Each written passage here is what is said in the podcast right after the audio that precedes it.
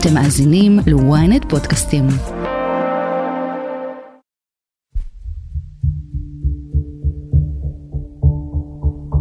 על אף הניסיונות של האמריקנים והצרפתים למנוע מלחמה בזירה הצפונית ולהשיג את חיזבאללה אל מעבר לליטני באמצעים מדיניים, בימים האחרונים נראה כי מערכה צפונית עצימה היא רק עניין של זמן. בלבנון רואים את מה שקורה בעזה ומבינים כי העלאת רף הלחימה יכול להחזיר אותה 18 שנה אחורה למראות הדחיה.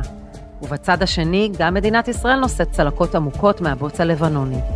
עם זאת, אירועי 7 באוקטובר השאירו את חותמם על תושבי הצפון שיסרבו לשוב ללא מיגור האיום.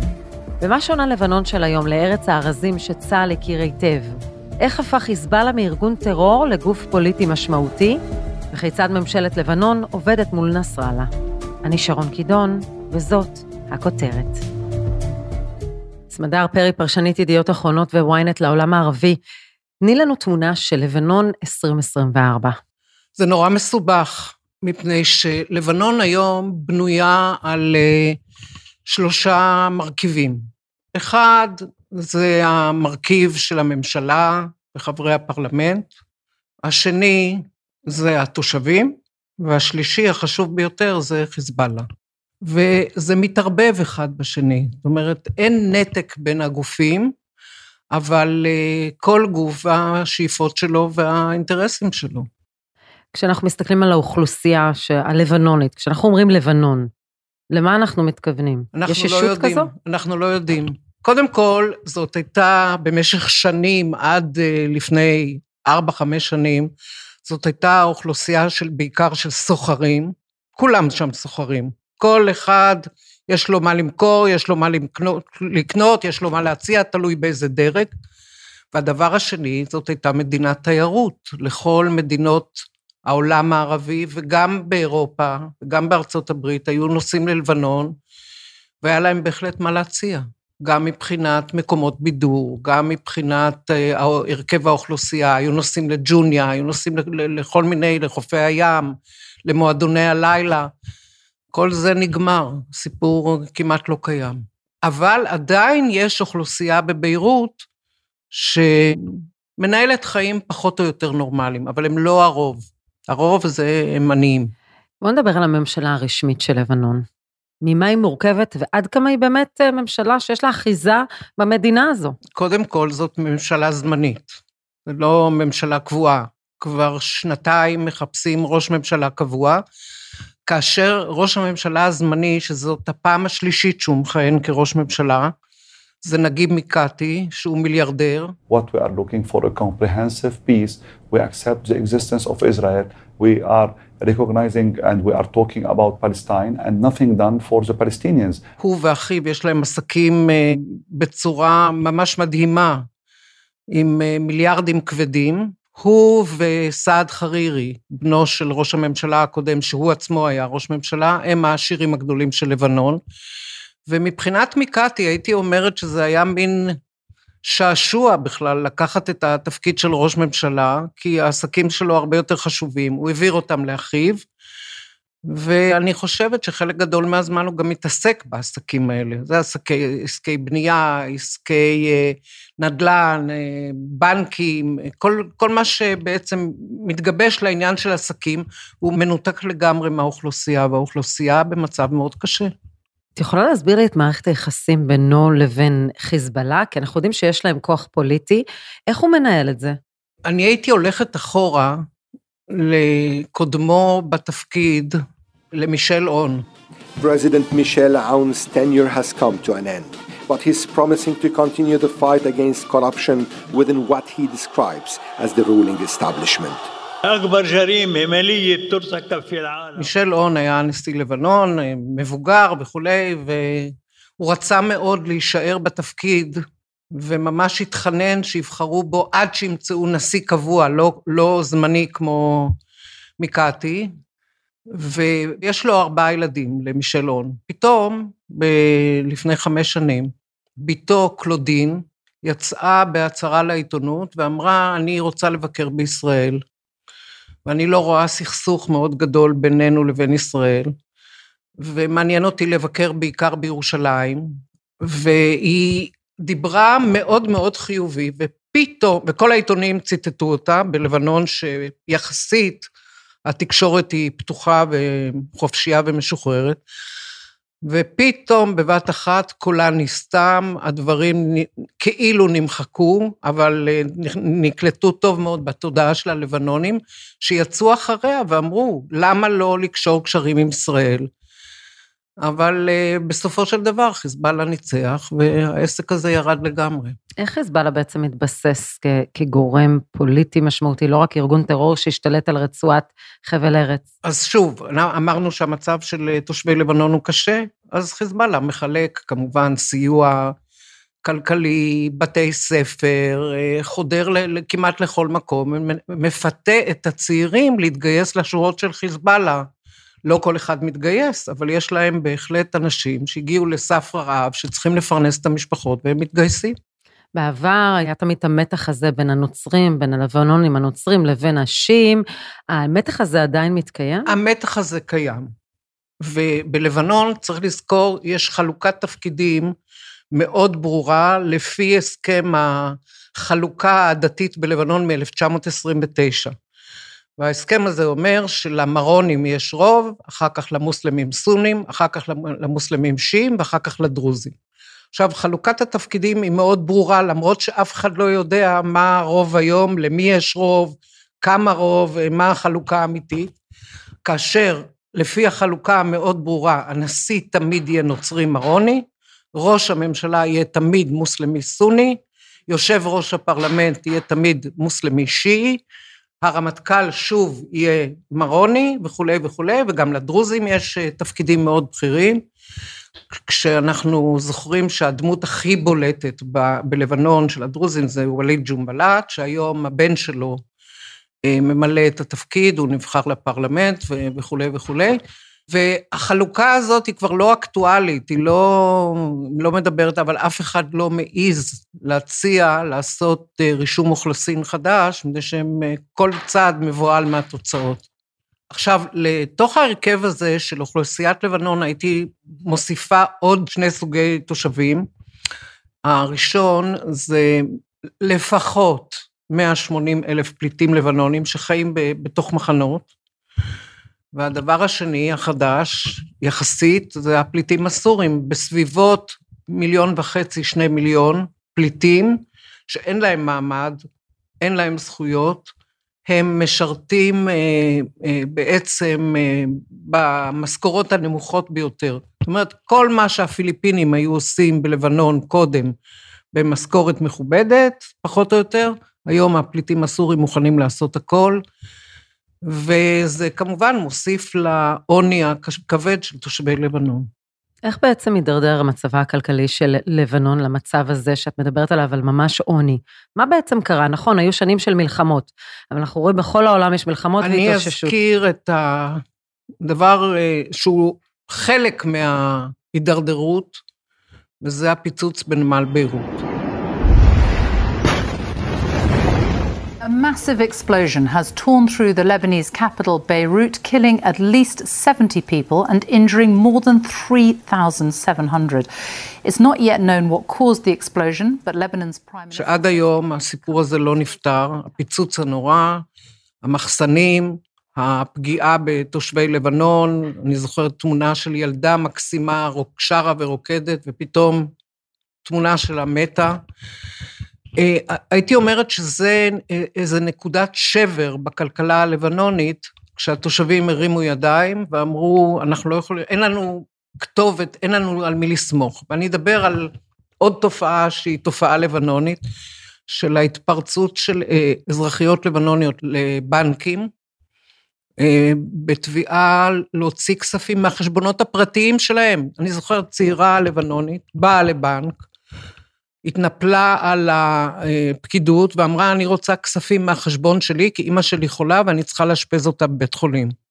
הייתה סערה מאוד גדולה, אבל בסיכומו של דבר לא הייתה להם ברירה, כי היא הפנתה לעברם אה, נשק, שאחר כך התברר שזה לא נשק אמיתי, אקדח צעצוע או משהו כזה, אבל נתנו לה את הכסף. ראו אחרים, עשו אותו דבר בדיוק, היו ארבעה מקרים, שלוש נשים וגבר אחד, שהתפרצו לבנקים, ו... בדרישה להוציא את הכספים הפרטיים שלהם. צריך להגיד, לא... הכספים היו מולאמים, בגלל זה הם... כן. בשלושה מקרים האחרים, הבנק היה מוכן לתת לכל אחד מהם 100 דולר, זה הכל. כמובן שהם לא הסכימו. בחוץ חיכו להם מאות אה, מעריצים ועזרו להם להפגין. השלטונות אפילו לא עצרו אותם, מפני ש... מה, מה אתה יכול לעשות כשבן אדם בא ואומר, אני רוצה את הכספים של החשבון שלי, והבנק אומר, אין לי, והשלטון מעליו, וחיזבאללה דופק על השולחן גם. זה מין... אה, אני חושבת שזו הייתה נקודת מפנה, זה היה בערך לפני ארבע שנים, כשממשלת לבנון לא תפקדה. יש פער מאוד גדול בין הממשלה לבין העם. עכשיו, תופעה נוספת שראיתי, או שראינו כולנו בעצם, בתוך לבנון, זה שעקרות בית התחילו לצאת, וגם מבתים עמידים, התחילו לצאת לרחובות ולמכור אה, רהיטים, למכור אוכל, למכור כל מה שנגיש ומוכן, לא תמיד הצליח להם, אבל עצם התמונות היו מזעזעות של אישה שאת רואה אישה משכילה, שעובדת באוניברסיטה ולא מקבלת משכורת, ונאלצת למכור אה, חפצים מהבית שלה. זה היה אמ, תופעה שהיא מאוד מוזרה ולא מקובלת בעולם הערבי. אני לא חושבת שיש מדינה נוספת בעולם הערבי שאנשים יצאו עם החפצים האישיים וניסו למכור אותם. כשאנחנו מסתכלים על ההיסטוריה ארוכת השנים בין לבנון לישראל, ואת מתייחסת לזה שהיה איזה רצון של הבת של מישל און כן לקיים קשר עם ישראל. הם לא עושים לישראל איזשהו חשבון דמים ממה שאירע בעבר, שנים ארוכות ישראל הייתה בלבנון, דם רב זרם שם. אני לא, תראי, זה, זה כמובן הכי נוח להתנפל על ישראל, זה יעד מאוד uh, מחובר, זה יעד מאוד uh, לגיטימי, היו שנים שהיו יחסים, אה, אני הייתי עצמי, אני הייתי בלבנון לפחות עשרים פעם. ובצורה לגיטימית ועם דרכון ישראלי, בכלל לא, לא כמעט לא, דר, לא בדקו את הדרכון. אה, אני חושבת שהיחסים הידרדרו בגלל המעורבות של חיזבאללה. תזכרו שחיזבאללה הוקם בשנות ה-80. ואז אה, לאט לאט נפגעו היחסים, וכל החלומות הגדולים, גם של ישראל וגם של הלבנון עם האזרחים, לכונן מערכת יחסים, ואני אקח אותך ל... לבשיר ג'ומאייל, שהיה נשיא לבנון ונרצח ממש ערב כניסתו לתפקיד. L'assassinat de Béchir Gemayel, vives inquiétudes dans tout le Proche-Orient et dans les capitales occidentales, l'armée israélienne pénètre dans Beyrouth Ouest. ואחריו היה אמין ג'ומאייל, שכבר הוא היה, שניהם היו בישראל, נפגשו פה, הסתובבו בישראל, אני ראיתי אותם גם. אבל uh, התחילו להבין שזה מאוד מסוכן, ולאט לאט היחסים התפוררו. כן, אבל לפני זה היה שם הפת"ח, זה לא שלא היה שם כלום. אני הייתי בלבנון, ואחר כך הייתי בקפריסין כשערפאת uh, עזב את לבנון. אני זוכרת את היום הזה ממש, uh, היה יום uh, מאוד מאוד uh, דרמטי. לבנון מוכנה לקבל את כל מי שיגיע ויציע לה כסף. הזכרתי שהלבנונים הם סוחרים, סוחרים בכל, בפוליטיקה, במסחר, בתרבות ואומנות, הכל, הכל מונח על השולחן ומוכנים לזכור. אז כשאנחנו מסתכלים על השנים שהמלחמה השאירה בהם, גם מלחמת האזרחים וגם אחרי זה המלחמה עם ישראל שנים ארוכות, וגם היום הזליגה של הלחימה בסוריה וכל מה שקורה שם, ההשתלטות על חבל הארץ הזה. יש בכלל חיים טובים לאנשים בלבנון? מישהו יכול לחיות שם ו- ו- ולחלום על איזשהו עתיד? לפני שבאתי היום, שוחחתי עם כמה חברים שלי לבנונים, שאני בקשר איתם. אני, עכשיו אני לא יכולה לדבר איתם בטלפון, כי הם פוחדים מהאזנות, אבל אנחנו מתכתבים. ובזה אין בעיה. ברגע שיש לך אימייל בינלאומי, אז את יכולה להתכתב.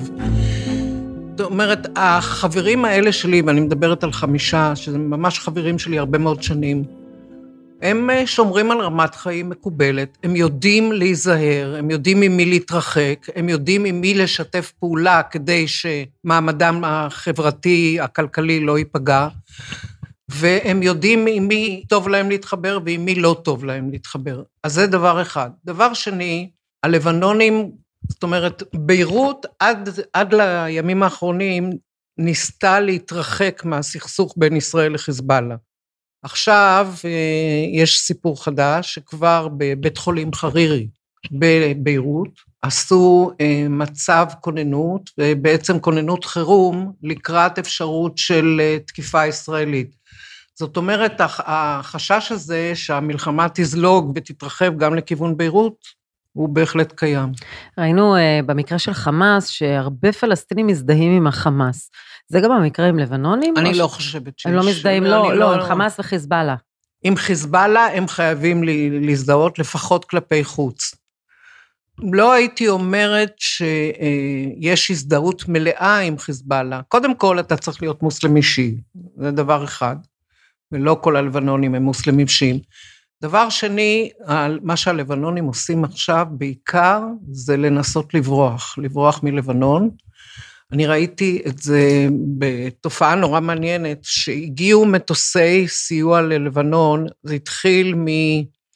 אחרי מה שקרה בנמל של ביירות, התחילו להגיע מטוסים מהמפרץ הפרסי, מדובאי, מאבו דאבי, לא מסעודיה, תכף נדבר על סעודיה, והצעירים הלבנונים פשוט התגנבו לתוך המטוסים והגיעו לדובאי, ואני זוכרת שראיתי ממש תורים ארוכים של צעירים לבנונים, והאנשים בדובאי שלחו אותם למחנה, מחנה קליטה, חילקו להם משרות ותפקידים, והם עובדים שם בזה.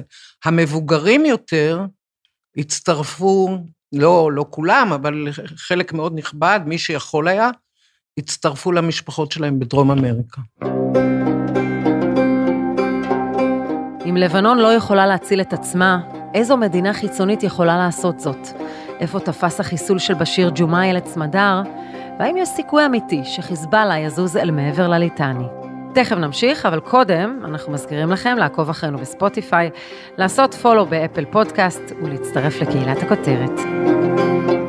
Again, as we just heard, what makes this uh, deal significant is that you have two countries who are at war with no formal diplomatic relations, and they have managed to agree on a maritime border because of the energy and the economic potential of two undersea natural gas fields. ראינו כשישראל אה, חתמה על הסכם הגז, קביעת קו המים הטריטוריאליים, היא עשתה זאת פורמלית מול ממשלת לבנון, אבל בהסכמת חיזבאללה. למה לחיזבאללה היה אינטרס להסכים, והאם בכלל אפשר לקיים היום איזשהו הסכם, בואו נניח הניסיון אה, ליישם את החלטה 1701, אם אפשר לקיים הסכם בלי חיזבאללה? אי אפשר לקיים הסכם בלי חיזבאללה, אי אפשר בשום פנים ואופן. עכשיו, חיזבאללה עשה את זה באמצעות הנציגים שלו בפרלמנט, שתמכו בהסכם הזה. דבר שני, הוא אמר אה, כל הזמן, אנחנו נראה מה, מה יש בשדה הגז הישראלי ובשדה הגז הלבנוני, ואז נחליט מה לעשות. עכשיו, אה, אני הבנתי שהם קיבלו שדה גז אה, ריק, ולא יצא מזה כלום, אז זה תלוי ועומד. הם כל הזמן אה, מביעים אה, התמרמרות מאוד גדולה, לבנונים בכלל, וחיזבאללה גם בהערות אה, עוקצניות נגד ראש הממשלה לשעבר לפיד, שהוא אמון על ההסכם הזה, איך הוא סידר אותנו ונתן לנו שדה ריק. למה בעצם חיזבאללה הסכימו? כי גם הם מרגישים אחריות מסוימת למצב הכלכלי לא, של האזרחים חושב... הלבנונים? לא, לא, לא. אני חושבת שהם לא רצו להיות מפריעים או מכשולים בדרך. והם אמרו, אנחנו לוקחים את זה מכאן, ותמיד אנחנו נוכל אה, או לבטל את זה, או לשים מוקשים, או לקלקל את הסיפור הזה. זאת אומרת, חיזבאללה תמיד יושב על תקן המקלקל המרכזי.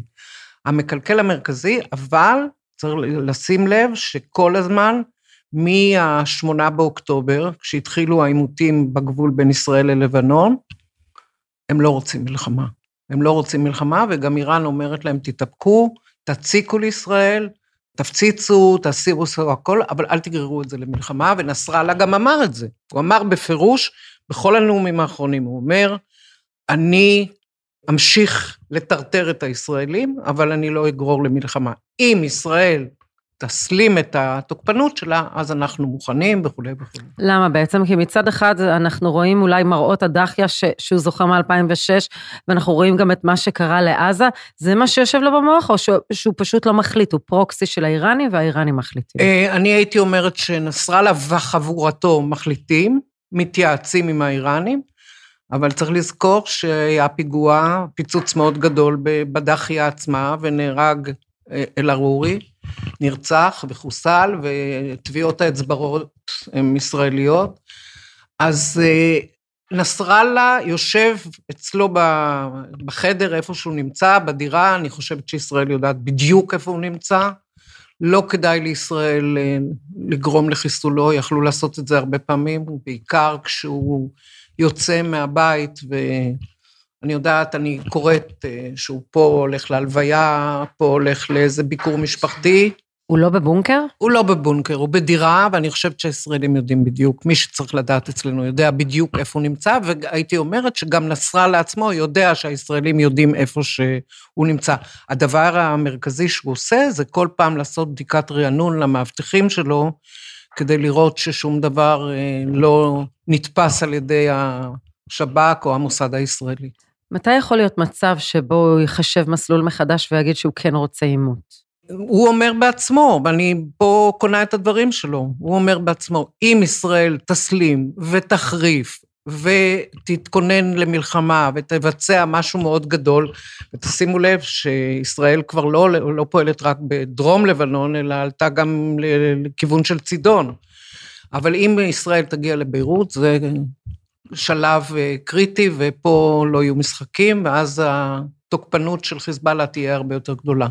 עכשיו, הוא הצליח לרתום אליו גם את ראש הממשלה וגם את שרי הממשלה לכל החלטה של חיזבאללה. ראש הממשלה ניסה בהתחלה אה, להנמיך את, ה, אה, להנמיך את הרוחות, להנמיך את המלחמה, אבל אה, בימים, בשבוע האחרון הוא כבר מצטרף לחיזבאללה.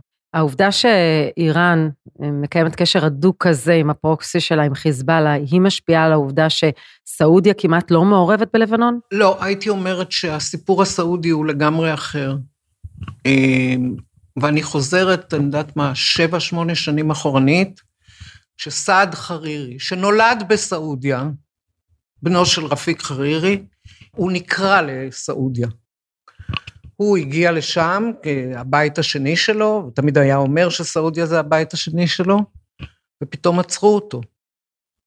עצרו אותו, והוא נעלם לגמרי, אבל הצרפתים הצליחו ללחוץ על ראש העצר בן סלמן ושחררו אותו, ומאז אין שום סיוע כלכלי סעודי למרות שרפיק חרירי התחיל את כל הקריירה שלו בסעודיה ועשה את ההון הגדול שלו שם, ואני יודעת מה, חמשת ילדיו נהנים מהכסף הזה עד היום, אבל אין קשר אמיתי בין סעודיה לבין לבנון. זאת אומרת, סעודיה, אם היא תרצה או תצטרך להשקיע, היא לא תעשה את זה בלבנון. הם גם הודיעו את זה בלשון חד משמעית. בניגוד לאמירתים ו... האמירתים, האמירתים הייתי אומרת שהעדיפות הראשונה שלהם היום זה עזה והרשות הפלסטינית. לבנון הולכת ונשכחת. אה, חוץ מצרפת, נדמה לי שאף אחד לא מתעניין בלבנונים. וצרפת זה קשר היסטורי. בדיוק, וקשר היסטורי, וקשר אה, ל- לרוב השליטים בלבנון, יש גם דירות בפריז או במקומות אחרים בצרפת. והם שומרים על קשר מאוד הדוק, אבל כשזה בא לעניין של קבלת החלטות, פה הסיפור הוא שונה לגמרי. ראש הממשלה מקאטי יכול להבטיח הבטחות, אבל בסופו של דבר ההחלטה מתקבלת בחיזבאללה. כשאנחנו מדברים על אה, ניסיון בהסכם אה, מדיני להזיז את חיזבאללה אל מעבר לליטני, יישום החלטה 1701, הצרפתים, האמריקנים מאוד חותרים להסכם מהסוג הזה. אפשר לדעתך יהיה להגיע להסכם כזה? חיזבאללה ישתפו עם זה פעולה? אפילו אם הם ישתפו פעולה, מה שאני לא רואה, אבל אפילו אם הם ישתפו פעולה, אנחנו נראה אותם בחזרה. זאת אומרת, הבתים בדרום לבנון, בכפרים, תמיד יהיה להם איזה מחסן, איזה מקום שבו ישהו אנשי חיזבאללה והם לא יוותרו לנו, אפילו בבגדים אזרחיים, כמו שראינו בנקודות ברמת הגולן או בכל מיני מקומות. עכשיו צריך לזכור שאנשי חיזבאללה עד היום נוסעים ועוברים אימונים באיראן. זאת אומרת, הקשר מאוד מאוד הדוק והם uh, עושים uh, הרבה מאוד בשקט, אבל הם יודעים שישראל יודעת בדיוק, עוקבת, uh, מודיעין וכולי.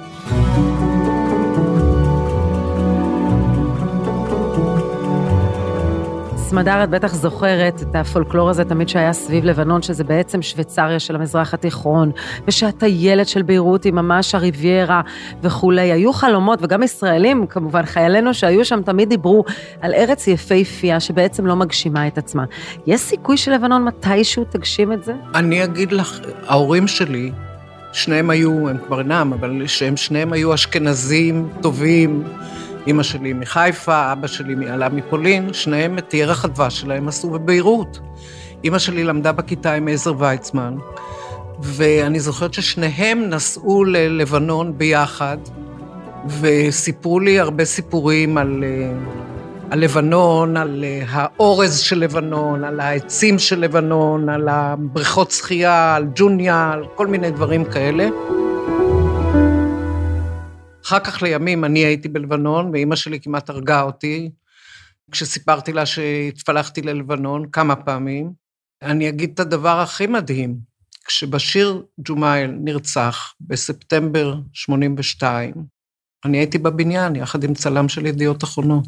הלכנו, היינו בבכפיה, בכפר בכפיה, אצל אבא שלו, אצל פייר ג'ומייל, ואני באתי, רציתי לראיין את אה, בשיר, לקראת כניסתו לתפקיד אה, נשיא לבנון, ואז פייר ג'ומייל, שהיה רוקח, היה איש מאוד מאוד חכם, הרבה יותר משני הבנים שלו, אמר, טוב, אני חושב שבאמת הגיע הזמן אה, אה, שהוא ייתן ראיון, זאת אומרת, היינו פוגשים אותו הרבה, אבל לשיחות רקע, לא, לא לפרסום. אה, והוא אמר, אני אתן לו פתק. וכתב לי פתק לבשיר, ואמר לי, תיסעי לביירות, ליד מלון אלכסנדר, שבו אני גרתי אז. ליד מלון אלכסנדר יש מרכז של המפלגה, תלכי למרכז ותתני להם את הפתק, כי בשיר נותן שם נאום, וחכי והוא ייתן לך ראיון. נו, הייתי עם צלם, שנינו התרגשנו נורא, נסענו לביירות, ונתתי את הפתק, לצערי, כי אין לי את העתק שלו, וישבנו וחיכינו בקומה הראשונה. כעבור שעה וחצי, משהו כזה, הבניין נפל עלינו. אני לא הבנתי בהתחלה, אני בחיים שלי לא הייתי באירוע כזה. הבניין נפל, ואז אה, לא היה בכלל לאן לברוח. יצאנו החוצה, זאת אומרת, מה זה יצאנו החוצה? כבר לא היה בניין. הלכנו החוצה במטרה, בשלב מסוים, לראות קצת מה קורה ולברוח משם. ולא נתנו לנו לצאת, מיד אה, הייתה קבוצה של אנשי ביטחון, אבל ברגע שאמרנו להם שאנחנו ישראלים, הם אמרו לנו, טוב, תלכו, כי ברור לגמרי שאנחנו לא עשינו את זה. ו... וידעתי שבשיר נקבר מתחת לבניין, והתחלנו ללכת לכיוון אה, מלון אלכסנדר, ואז פתאום ראינו מכונית ממוגנת, והספקתי לראות שבפנים ישב אריק שרון, לידו פייר ג'ומאל, האבא, ורפול. ניסיתי לעשות להם סימנים אה, ולהגיד להם, תוציאו אותי מפה, מה אני צריכה להיות פה, השתגעתי בזה, שום דבר. ראיתי שהם ראו אותי, וגם את הצלם, והמשיכו לנסוע לכיוון הבניין, זה היה מרחק לא גדול. ואז אה, הלכנו למלון אלכסנדר, הגענו פנימה וראינו את המנהל מלון עומד בחוץ ומחכה לנו. ואז הוא ככה בחיוך מאוד גדול, הוא אמר לי, אני מבין שאת רוצה לחזור הביתה לחיפה, בואו, תעזבו את המ... אמרתי לו, איך אני אעזוב? זה היה שמונה, תשע בערב, איך אני אחזור לישראל? הוא ממש לא רצה שאנחנו נישאר, ואנחנו התעקשנו ונשארנו בלילה במלון, וזהו, ולמחרת אה, אני ברחתי מביירות, כי זה היה בלאגן מאוד גדול, הצלם נשאר, והשאר היסטוריה, מה שנקרא. אני לא רואה אפשרות שהיחסים יתרוממו כל עוד חיזבאללה ישנו. לא אנחנו הישראלים רואים ולא הלבנונים. אה, גם, גם אין להם מי שינהל את העניינים, זאת אומרת, צרפת מנסה לקחת את העניינים, אבל בידיעה לגמרי ברורה שכל מה שהם מסכמים עם מנהיג כלשהו בתוך לבנון עובר לחיזבאללה, וחיזבאללה הוא זה שמקבל את ההחלטה. והחלומות על אה, לבנון משגשגת, שוויצריה של המזרח התיכון. אני לא רואה את לבנון משגשגת, אני רואה פה ושם תמונות של מסעדות, של מועדוני לילה, אבל אה, אין, אין אנשים, לאנשים אין כסף, אין תיירים, והמצב הוא מאוד מאוד קשה. אבל מצד שני, ראינו כבר אה, לאורך השנים את לבנון קמה ומתנערת ומורידה ממנה את האבק. זה יכול להיות, יכול להיות שהיא תצליח לקום ולהתנער ולסדר את העניינים, אבל בלי ישראל. סמדר פרי, תודה רבה לך. תודה.